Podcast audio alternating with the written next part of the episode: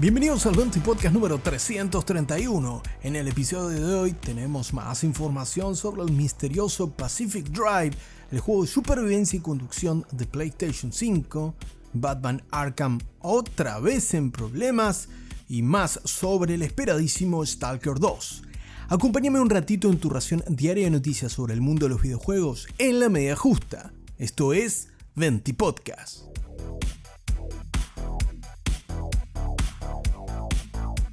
En la primera noticia del 20 Podcast de hoy toca hablar sobre el particular juego Pacific Drive. El exclusivo en consolas de PlayStation 5 nos propone supervivencia a la vez que conducción una propuesta en la que, si bien el setting parece trillado, le da una vueltita de tuerca al tratarse de un juego de conducción en primera persona, en el que tendremos el desafío de sobrevivir a una zona radioactiva que nos enfrentará a diferentes peligros a la vez que encontramos chatarra y otros elementos para mejorar nuestro vehículo. Y es que en Pacific Drive, nuestro destartalado bólido será la herramienta fundamental para sobrevivir e ir más allá de la zona de exclusión que nos pondrá a reto con diferentes peligros en esta zona de radiación, como encuentros sobrenaturales y una peligrosísima tormenta que nos acecha a cada metro. En Pacific Drive vamos a tener que plantearnos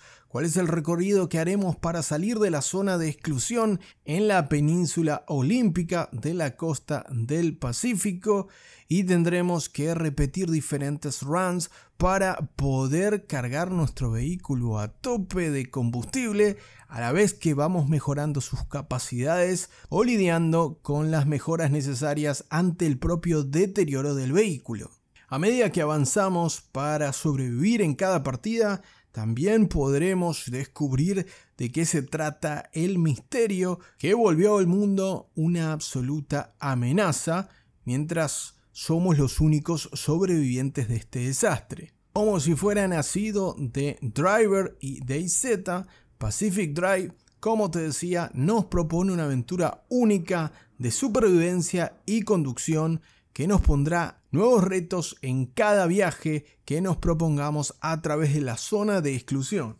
Descubrir los misterios a lo largo de la carretera, saquear todo lo que sea posible y pisar el acelerador en una carrera contra el propio tiempo que nos ofrece Pacific Drive para sobrevivir. Pacific Drive va a llegar el próximo 22 de febrero de forma exclusiva en consolas a PlayStation 5 y también empecé a través de Steam.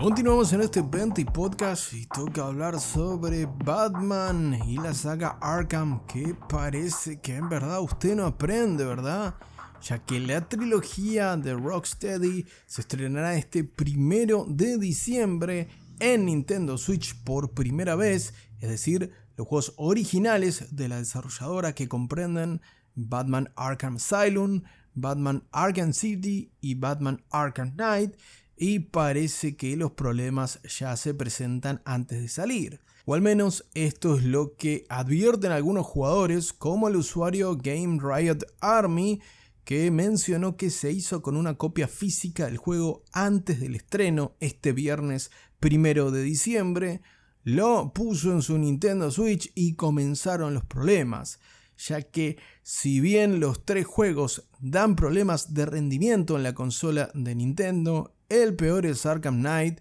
casualmente el más ambicioso técnicamente hasta la fecha de Rocksteady, ya que según este usuario el juego no puede disfrutarse a 30 cuadros por segundo estables en la consola de Nintendo sino que sufre continuas caídas, sobre todo en el segmento de conducción del batimóvil, algo que aquellos que han jugado el juego saben que es uno de los primeros compases de la aventura del encapotado, con caídas que van hasta los 15 cuadros por segundo o incluso momentos en el que el juego se ejecuta a 2 cuadros por segundo y crasheos inclusive hacen que la experiencia sea terrorífica y no precisamente por el Joker. Además, si hacemos memoria, Batman Arkham Knight, el juego que coronaba la trilogía de Rocksteady, salió en la anterior generación de consolas, pudiendo ejecutarse sin mayores inconvenientes,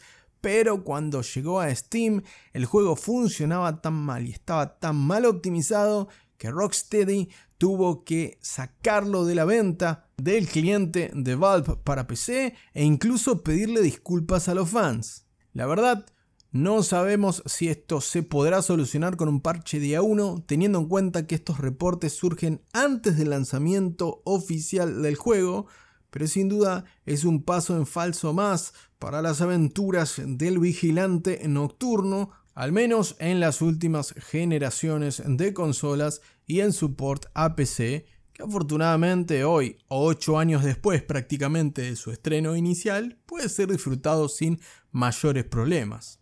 No obstante, parece que la versión de Nintendo Switch repite este mal trago y si estabas pensando en rejugar la trilogía de Batman o nunca la habías jugado y querías estrenarla en tu Nintendo Switch,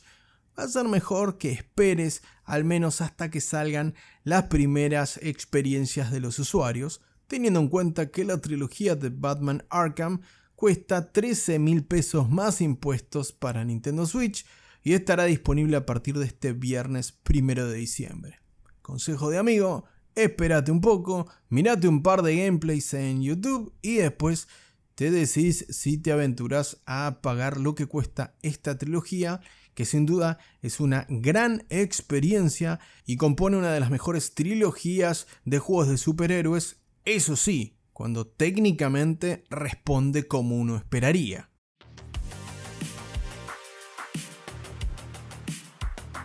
En la última noticia de este 20 podcast tenemos finalmente novedades sobre Stalker 2 Heart of Chernobyl, ya que presentó un nuevo tráiler oficial que nos trae a un personaje fundamental para Lord Stalker, como es Strider, un personaje clave en entradas previas de la serie de videojuegos del estudio GSC Game World y que además sirve para conectar narrativamente a este Stalker 2 con Stalker Call of Pripyat, la anterior entrega de la saga. Por otra parte, el CEO del estudio y director de Stalker 2, el señor Yevgen Grigorovich, tuvo una sentida declaración acerca de este proyecto describiendo que es el juego más grande y complejo que han hecho en sus vidas, un ambicioso proyecto desde el principio que evolucionó hasta convertirse en un desafío absoluto.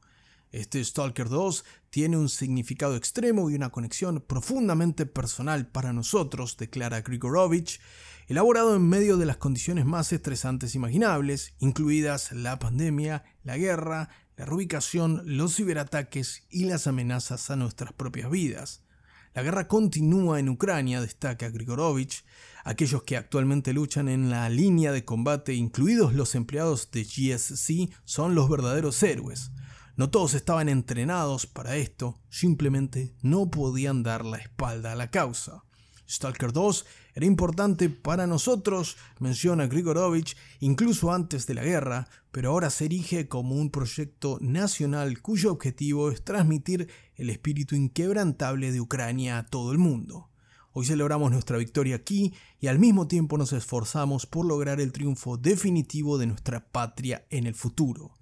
Me alegra mucho reconocer además que Stalker 2 ha entrado en la fase final de desarrollo, y todos los colegas Stalkers pronto se reunirán nuevamente en la zona. Por lo que sí, el juego que fuese anunciado para Xbox y PC y que ya debía estar estrenado pero con motivo de la invasión ucraniana por parte de las fuerzas rusas, realmente han complicado la realidad del estudio y de sus colaboradores, así como el resto de la población, claro está, y han afectado naturalmente en los tiempos de desarrollo y la complejidad de este proyecto, tal como menciona el director del estudio. Parece que falta poco para que veamos y disfrutemos de Stalker 2. El juego llegará a consolas Xbox de actual generación y también a PC, aún sin fecha confirmada de estreno.